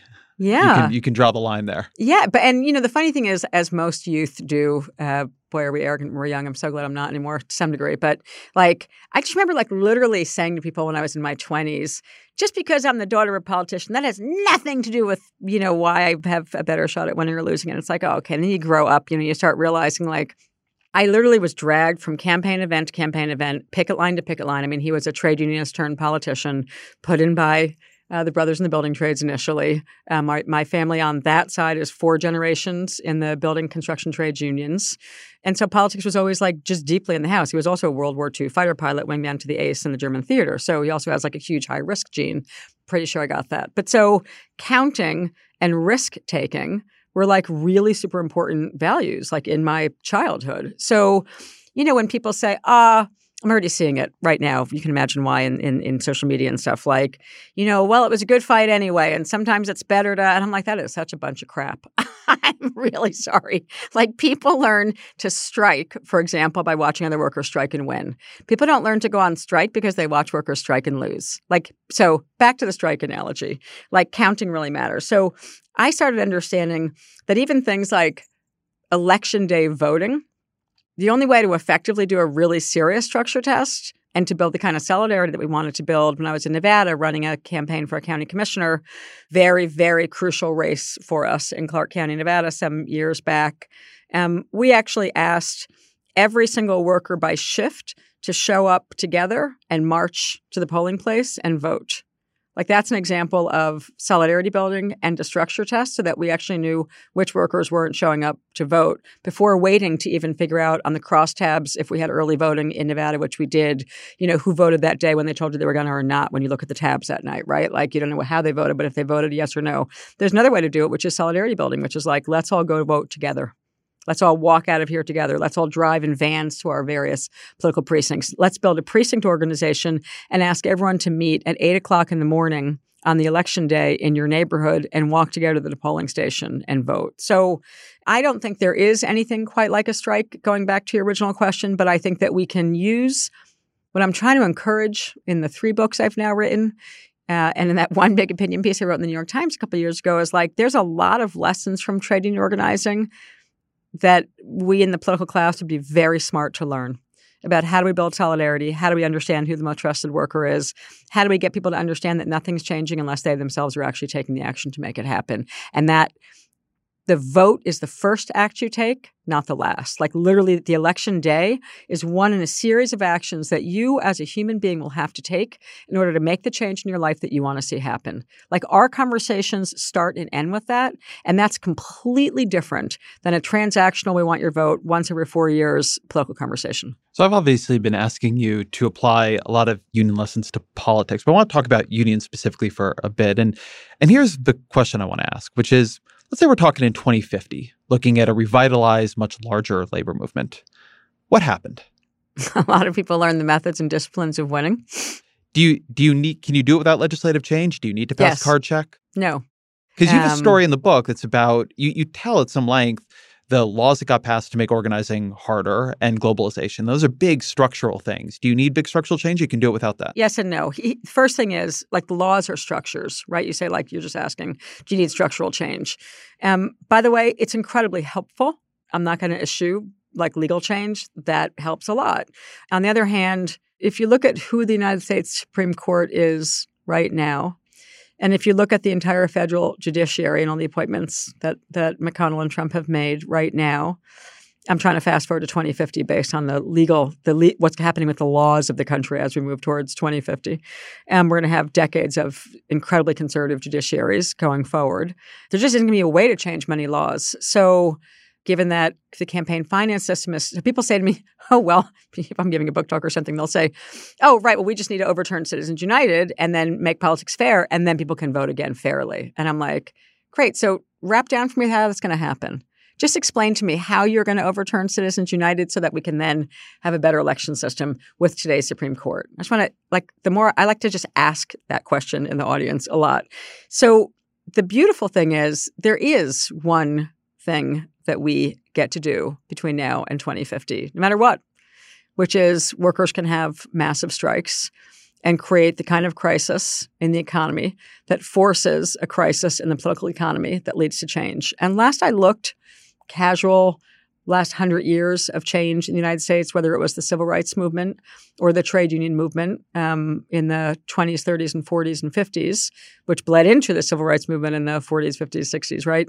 Every time that we have forced the kind of legal structural changes that you're raising that everyone wants right now, like we want changed laws, it took a hell of a lot of sacrifice and a lot of very serious unbreakable solidarity with effective structures, workplace, faith based, community based, to create crises which enabled the political class to then have a change kind of forced on them, right? Whether it was FDR um, dealing with unions who are holding massive strikes in 33 and 34 that allowed the change in labor law in 1935 to create the National Labor Relations Act, or whether it was the tapes we now have of a Johnson talking to a Martin Luther King and saying, you're going to have to do something big down there. I don't want to imitate his Southern accent, but like, you're going to have to do something really big down there to make it you know, so that I can get these guys to change their mind, right? So, um, and that movie Selma was maybe the first time I ever saw like a Hollywood film that actually showed strategy for the first time. But so, as a strategist, I mean, I, I think more than anything, I consider myself at this point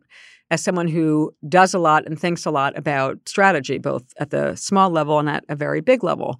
And in order to do strategy well, you have to understand power structure analysis really well. You have to understand power, how it moves, where it moves. You have to be able to measure how much their side has, how much do we have. If they do that, do they get more or less? If we do this, do we get more or less? And from there, you can sort of put together like serious strategy. But so I think it's going to happen because in the last two years in this country, more workers have walked off the job in illegal and legal strikes than has happened in my sort of adult lifetime. I mean, technically were more when I was a little girl, but I can't say I, I don't understand that. I, I don't remember them. So in my adult lifetime, more workers have walked off the job in the last two years in more unpredictable places than in my entire lifetime. Uh, and I think it matters a lot to watch what's happening with strike activity right now. And part of why learning the methods and being very disciplined at them matters so very much is the difference between winning and losing. And the thing I said a few minutes ago, which is workers aren't going to learn to sort of take the risk to walk off the job and go on strike unless and until they see other workers walking off the job and winning. And a lot of what we've seen in the last two years, not entirely, but a lot of it is workers walking off the job and winning and not getting punished and not being murdered and not being jailed. Not yet. And believe me, I think the more strikes that happen, the more we're going to return to some that the risk factor is going to get higher, right? It always has been. If you're a black worker in the South and you walk off the job, you have a different risk factor than if you're a white nurse walking off the job in New York City, obviously, right? So it's like it's going to depend a little bit on on space, sector, where you are, geography, et cetera. But the lesson that we're teaching people in trade union work, the core concept, going back to the theory of power, is that when 90% or more of you take this action together, they can't punish all of you because they need you to come in the next day and get the job done. Now, that also points to a question of strategy in terms of what workplaces, what sectors, et cetera. But if we go back to the 1930s and what led to the passage of the National Labor Relations Act in 1935, and then the Fair Labor Standards Act, and then Social Security, and a whole wave of things that most people have never even like cracked a book to try and figure out how do we win that stuff that we sort of took for granted for years. What what what had to happen before any of those laws changed was massive crisis being created by workers walking off the jar, off the job in very large numbers. And I I want to put a pinpoint on this. I don't think all actions are created equally. So like massive direct action randomly done, let's say Zuccotti Park and Occupy Wall Street, has a completely different effect than all of the airline pilots in the United States deciding that they're not going to fly the planes, or flight attendants deciding they're not going to board the planes and grounding um, the airline industry until their needs are met. Like, there are strategic sectors, there are strategic workers under capitalism at any period of time for whom those workers have more structural and strategic power than others. And in the 1930s, we certainly knew that. And I think some of us know it today too.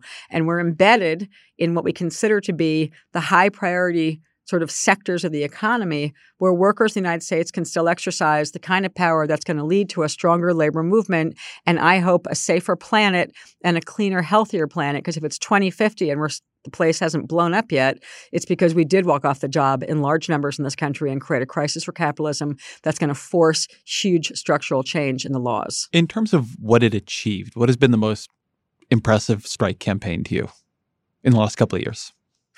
There's a lot of ways to answer it, but I would say just off the cuff, it's definitely the Los Angeles teachers in the strike that they led. And yeah, I mean, the Chicago teachers also very, very good. I mean, every time workers walk off the job in huge numbers, it's a big deal. I mean, even if you have, as I write about in the new book, I start off by talking about a handful of smaller strikes.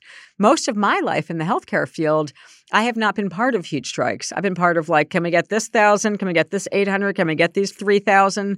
Maybe can we get these 30,000 who work for Tenet or HCA or one of the big healthcare companies? Like, can we get 30, you know? But a lot of it's been a lot of small strikes where, by the way, I watch workers learn the same lesson. They win.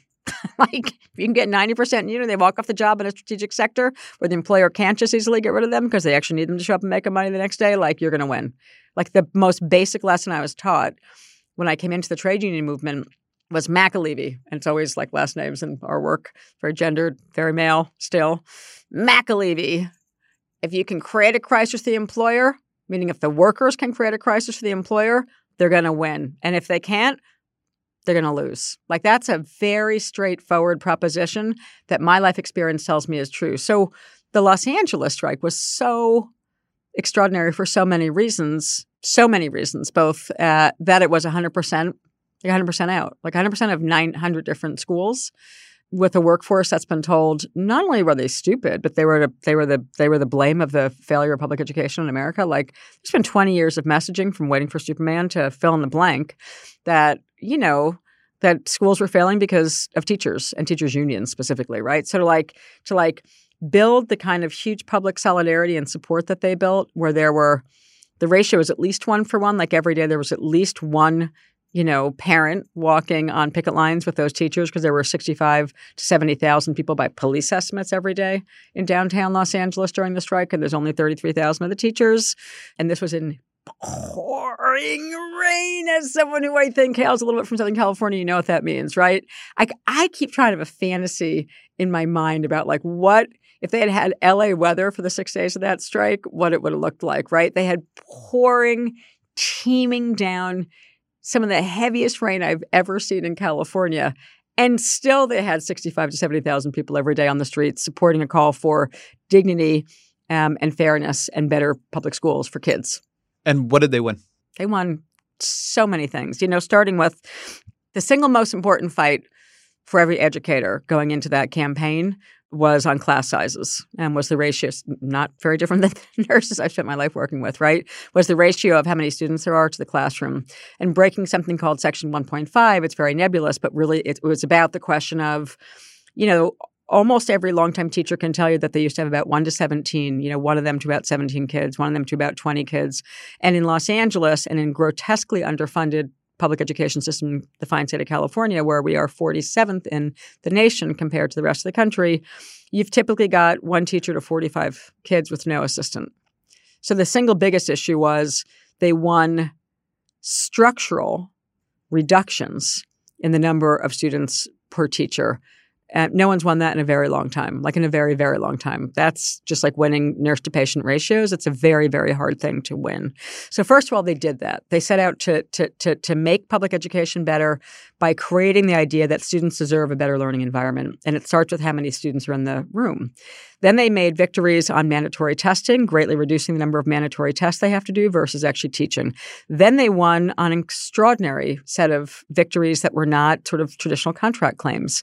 Um, they negotiated for a fund in the district that the district is administering and has to help pay for to keep ICE agents off campus and to create a legal defense fund to get parents, right? Because parents are actually being separated from their children in this country in this moment when they drop their kids off at school.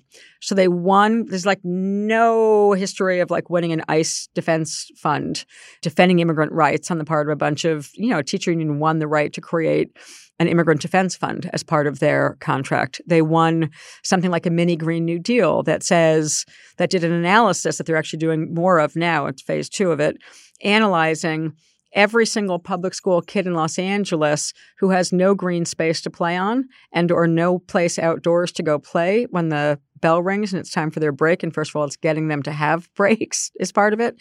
But then it's actually getting it making it so that they have green literally green. I mean i could just go on and on and on but there were there were more victories produced in that one strike. And i've you know I'm still I'm still running campaigns, but now I'm like now I alternate between running a big campaign and then writing about it, and running a big campaign and then writing about it. And I've been because I've been because of the PhD and because of like finally slowing down enough to like look at other people's work. I can analyze a lot of strike victories in the last. I can probably analyze almost all of them in the last two years, but I can analyze a lot over time, and I can tell you that what the Los Angeles teachers achieved by being super intensely relational, connected to the parents and the broader community. Paid off um, in a very big way for parents themselves, for the students, and for the teachers, and I think for all of Los Angeles. Can, can you focus on that relational dimension? Because one of the very effective ways strikes get stopped or broken, particularly in strategic sectors uh, of the kind you're talking about, is it if you do this, you'll be hurting the people you care about, right? These kids will not go to school. If you're a pilot, people will not be able to fly. And so, on the one hand, these are strategic sectors where they have a lot of power. But on the other hand, precisely because they're good people, they don't want to hurt the very people they're trying to help. And that's always a very powerful lever um, and way of breaking solidarity around a strike. So, how are they able to build those relationships such that the public didn't get turned against them and they didn't feel like what they were going to do was going to be at odds with the people they cared about? So, a few things. Um, almost my entire life in the trade union movement, I've been working with what I call mission driven workers, mm-hmm. which means they are particularly vulnerable, right? To when the employer says you're going to hurt your patients, you're going to hurt your students, you're going to hurt the single parent, you're going to hurt the parents, you're going to on and on and on. With the immediate workers, p- people are stretched so thin at this point in this country that I don't, it's not that far a leap to say to them, nothing's ever going to change unless you and your coworkers stand up for yourselves right now. So are you prepared to work for the next 30 years short staffed and feeling like you've left a war zone every single time you punch out of the emergency room from your hospital? Or do you want to, for a few days, take the kind of action that's going to actually change the kind of care that's being delivered to your patients for the rest of your life? Like, and by the way, framing the hard choice is a method, a sub method within a conversation. Like literally, how do you frame a hard choice to a worker when the boss is saying, when the employer is saying to them, usually with the skillful aid of a professional union busting consultant, you're going to hurt your patients, right? So knowing how to actually do what's called framing the hard choice for a worker and saying, I hear you, Sally. It is definitely not going to be like I started doing work with the nursing home workers years ago. And that's really the relationship's really intense because when they walk out, you know, different than a hospital, right? I mean, there's different people who come into a hospital in and out every day. In a nursing home, the relationship is particularly incredible between the certified nurses aides and between the patients that they care for. And they will actually suffer a little bit when a scab or a strike breaking person's brought into that facility because you know, especially if you're older, if you're dementia, whatever you are, like you, like your caregiver really matters to you, mm-hmm. right? So it's really hard for them. But I think that the simple choice is it's not going to change Tell me how else it's going to change. Tell me how it's going to change so that you can give the kind of care to the patients that you have if you don't actually walk off the job, write down, and fix it. And going back to the credible plan to win, by the way, you're only going to be able to fix it if it's 90% or more of you. So, like, all of these things actually matter. If 60% of the workers walk off the job, they're not going to win. So, teaching power to people is like part of the conversation. So, so one is you do a lot of what's called inoculation, which I mentioned earlier. Like when I say, Sally, when your manager sees your name on that petition demanding better staffing ratios, what do you think that manager is going to say to you? Or when she sees, more importantly, later on in the campaign, when she sees your signature and your face on what we call a majority photo poster with thousands of pictures on it saying, I'm ready to strike if I have to. I don't want to, but I'm ready to. Like that's very important messaging in striking in the mission driven sectors, right? Like no one wants to strike. No one does want, okay, I, I lied. Five sectarians want to strike endlessly or something. But like most workers have no interest in going on strike, none, for any number of reasons. It's a hard thing to do, whether or not they're walking away from patients or not. If they're a driver, they're not hurt in their car, but you know, whatever. Like, so you get the idea. So, one is we do a lot of inoculation. We do a lot of like, what do you think management's going to say to you? when they see your face on the poster that says "I'm ready to strike if I have to," even though I don't want to, um, and talking them through it. You know, the first thing the employer is going to say to you is you're going to be hurting your patients. Yeah, they are going to say that, right? And then you work it through. Like you actually actually have to spend time to work through that conversation with them. And then you say, the truth is it might be, but actually what, what you've told me for the last three months in this campaign is that every single day at work you're hurting a patient because they're not getting the attention they need. So do you want to fix that or not? Right? That's framing the hard choice and inoculation at once. But then the second thing that really matters in terms of Los Angeles is that they did something that a lot of unions can't imagine, let alone actually do um, which is that when they were preparing for the contract talks that led to that extraordinary strike and that extraordinary contract settlement, they did regional, area based geographic meetings inside of the Los Angeles Unified School District and invited all parents by district to come and have a say in what they thought the workers should try and fight for in the contract. And they actually got several of the ideas that I listed to as victories directly from the parents. So the idea of winning an ICE, an immigrant defense fund, the idea of bargaining for what we call a sort of mini Green New Deal, like these ideas, and then I, one I should say because it's extraordinary victory that you know again there's a lot of them was banning random searches, which we know are not random in public schools, like there's nothing random about public searches. Look at any of the statistics. It's like 90% black kids or brown, depending on your school. And it's sure as hell not the white kids. So they won a ban on so called random searches, which then they won it in, in, in, a, in a pilot number of schools. And within weeks, the whole community had their expectations raised that they could actually end it everywhere right away and forced and jammed the victory riding off the strike with the teachers union helping them into a school board meeting and just banned random searches in all of LA schools. Like that is going to itself slow down the school to prison pipeline in measurable ways. So that idea came from the teachers union doing something as unconventional as holding open contract discussions with parents and actually driving parents to come to meetings to both learn about what the issues were that the teachers were going to fight for so education sharing information and then actually asking them if they could get something in the contract what would it be? And then actually taking it serious enough to put it into the contract fight and then hold on to it through the strike to actually win on the issues that the parents wanted in that contract. And they did that. And that's part of why it's such a magnificent strike. Before we end here, I want to ask you about two legislative changes, which I know you said are not necessary, but could potentially be helpful. So in 08, the Democrats used to talk a lot about card check. Then Obama got elected and Democrats had majorities and they didn't actually push it. But there's card check out there. And then the idea that has been in a lot of plans this year has been moving to sectoral bargaining. Can you talk a bit about what those two ideas are and if you think either of them would be a really big deal if passed? Yes.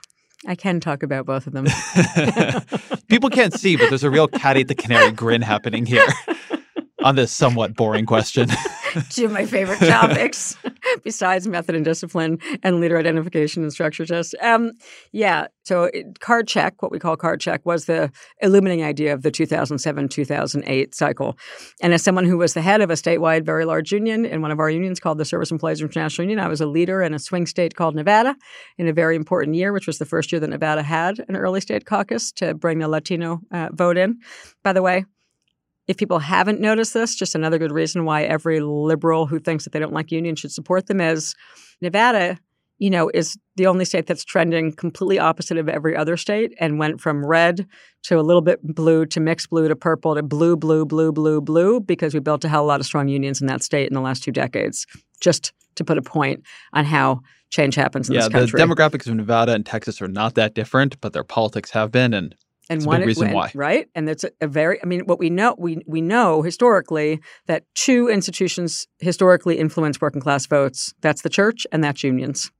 Um, so without any unions, look who people are voting for. I'm just saying. So so back to Nevada and back to that moment. So there I am. I'm the leader of the union in the state of Nevada. It's very intense political climate in an early state, uh, swing state, and the leadership of the union I work for and the whole labor movement, to be honest, the AFL, CIO, everybody, what's the National Labor Federation um, in this country, is making one demand on whatever candidate, you know, as we're going through the endorsement process. Like one central thing everyone across the country has to ask is what's your position on something called what they say is EFCA, um, which is the Employee Free Choice Act, of which this thing called card check is a crucial concept. And card check means that when a majority of workers sign a union membership authorizing a union, 50% plus one of them, they could just have a union with no election.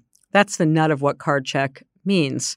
But it was always talked about as EFCA, uh, which I always said sounded more like a sort of bad, virulent social disease or something, or some kind of disease you might get in your body than any kind of public policy that someone would stand up and be, cl- you know, clapping for. But even what it was made little sense to me as an organizer versus a mobilizer or an activist. To articulate why American workers need something called card check means you have to spend an incredible amount of time explaining why elections don't work. Now, on its face, that's complicated. I mean, people in 2020 are becoming skeptical about the sort of validity of elections right now. I think that's a really bad thing. And I think the evidence is that elections are mostly very sound. So the people who are driving doubt about whether or not elections work in the civil arena tend to be people who are right wing and fear mongering and trying to get people to not have faith in the one thing that equates to democracy in people's minds, which is pulling a lever um, on on on election day in a voting booth. So the first thing that was wrong with card check, and just because it was being elevated um, in 2007 and 2008 in that electoral cycle, for those of us in this work, card check has been something we've been demanding forever. But you don't need a law for it. Like as it is right now, card check is the law of the land. I mean, if I could convince an employer to like you, you, can get a union certified today, right now, since 1935. You can do what's called certifying a union by the employer counting 50% plus one of the cards. I certify the union. Now, do they do that? Hell, hell no, right? They hire union busters. They terrorize the workers. They create a polarized mini United States in every work, United States in February 2020 in every workplace, right? But so, um, so card check has existed for a long time. But the idea that it would become the number one political priority of the American labor movement in 2007, an idea that runs sort of afoul of what most people think of as the basic right of democracy, which is that people get to go into a voting booth and anonymously make their selection, made zero sense to me as an organizer. It still does. I want to say that. It makes no sense to me. Like, the point is to make the election process fair and then let people vote by secret ballot, right? the, the basic idea of a secret ballot election is like baked into the cultural norms in this country. And so trying to argue for something that isn't a secret ballot election process and trying to make that case to the 98% of America who has no idea what goes on in a union election was just bad just bad strategy. So that's what I think about card check, still bad strategy sectoral bargaining, which is the sort of ice cream flavor of the year or the ice cream flavor idea of the year right now, to me is similar and different in the sense. So let's say what it means, first of all. Sectoral bargaining means essentially if you were a nurse, I'll just stick to the topic I've been talking about. If you're a nurse um, and you have a union, right now you go to the bargaining table either against your local hospital or if you're in a big system which many of them are and if you're smart like us you're organizing people in the big systems you might go to the table with a bunch of nurses from the same hospital employer across a bunch of states. But when you go you're going to be bargaining for what wages a nurse deserves. We hope how many patients there are on the floor given the kind of floor it is whatever it is. But the only people being affected are the nurses who actually have the union who are going to live under the contract that you're going to pass. So the idea of sectoral bargaining means that whoever goes to the negotiating table is actually making an agreement for every single nurse in the United States of America. You could think of that as like a contract extender. And we have contract extenders um, already in this country, just like we already have the right to card check. It's that it's very hard to implement them because power is skewed so badly right now against ordinary people and in favor of corporations. Like that's just like we're in our 1929, 1930, 31 level of income inequality because we're at the same level of power inequality between the super rich and workers. So, sectoral bargaining is sort of the hot idea of this election cycle. Every candidate was asked by most unions, Will you support sectoral bargaining? And it isn't just sectoral bargaining, it's like the idea of the German model. It's sort of what people think of in shorthand in the trade union movement as the German model, which means Elizabeth Warren famously had the, the uh, Fair the Accountability Act capitalism. The, the Accountable Capitalism yes, Act, I think you. it was. Thank you. That was co-determination, yeah. Yeah, if I can't remember it, that's not good. But anyway, that um, which sort of codified what we think mm-hmm. of as the German model. Uh, Sanders has something similar, right? But all the candidates were asked, will you sort of support sectoral bargaining? And again, it's like it's not it's a fine idea. It's like it's less culturally complicated to understand than why workers shouldn't have a secret ballot election, which to me is just a loser. It's just, it's just a loser idea. But sectoral bargaining is a fine idea there's two problems. It's like saying you want Citizens United to be overturned. One, how in today's climate are you going to win sectoral bargaining? That's just one question. And two, my experience since I've been doing a lot of work in Europe, which is very helpful for this particular discussion, basically all European workers have some form of sectoral bargaining already. And what's happening throughout Europe is that workers are also going backwards very, very fast for the same reason they are in the United States of America which is that unless and until workers in very large numbers have built the kind of solidarity and unity that can create the kind of crisis a strike creates, nothing matters about the structure of the law you have. So, just to hammer this one home with one example, I've particularly been doing a lot of work in Germany for the last year. My second book, No Shortcuts, was translated into German. It was translated in time to be released to a mass audience for a 3,000 worker across union strike conference about rebuilding the strike muscle in Germany. Turns out they haven't been doing a lot of strikes either, just like in the United States. And what I learned in very in a short version of could be a long, long discussion just about what's going on in Germany, where the Nazis are actually entering the plants and contesting for works council elections. That's part of the German model is these little works councils. So careful what you're asking for. But what I've learned by spending a lot of time in Germany is just because you have sectoral bargaining doesn't mean things are better. Like you actually have to do the hard work. And what I hear in the demands by the national labor leadership sometimes are shortcuts. And you might know that I wrote a book called No Shortcuts. So I think sectoral bargaining is like a it's a fine idea, but if you're not actually doing the hard work of helping workers build strong organizations, city by city, employer by employer, strategic geography by strategic geography across this country, it isn't going to matter in the end because in Germany it's not. When the wall fell in 1989, I've now come to learn through all of my intense work on the Polish German border where the AFD, which is the semi Nazi like party. What I've learned after a lot of time in Jena on the Polish German border for last year with trade union organizers is that despite the myth of the German model that everyone here just thinks is this great, perfect kind of model, since 1989, the German unions have never yet been able to close the 30 to 40% wage differential of what workers in the former East made to workers in the former West. And so you say to yourself, well, huh, let's talk more about sectoral bargaining. How is it that they've been going to sectoral bargaining tables for what are we up to now? I'm bad at math. You're better at math, aren't you? Do you have math in your family? 30 I do, years I do have years? a math in my family. 30 actually. years or 40 years? Anyway, 1990, I have to do, I count out loud. That's how bad I'm at math. I hire contract costers when I'm at the negotiating table, by the way. I would never want any worker to trust my math, except I can do percentages really well. But so from waiting tables. But so, you know, the fact that they have a re rise of the Nazi right wing happening in Germany and that the message that the Nazis are running in the plants is the unions have failed you, the state has failed you. We're the only people who can actually fix what the wages for Germans should be. Germans, very key language in there for Germans and who their idea of who a German is, of course. But, um, you know, I grew up like in a Jewish, anyway, it's a little complicated, but like the idea of even being in Germany was sort of terrifying for me. And now being on the Polish German border um, and spending a lot of time there is super intense. But like, Sectoral bargaining hasn't solved that problem. Neither have works councils, neither have any of the pre existing structures that exist in Europe because the workers are too weak. They actually don't have enough power because they haven't showed that they can go on strike in Germany and mass numbers and cripple the economy for so long that they're begging at the sectoral bargaining table, which is no different than the begging that we do here.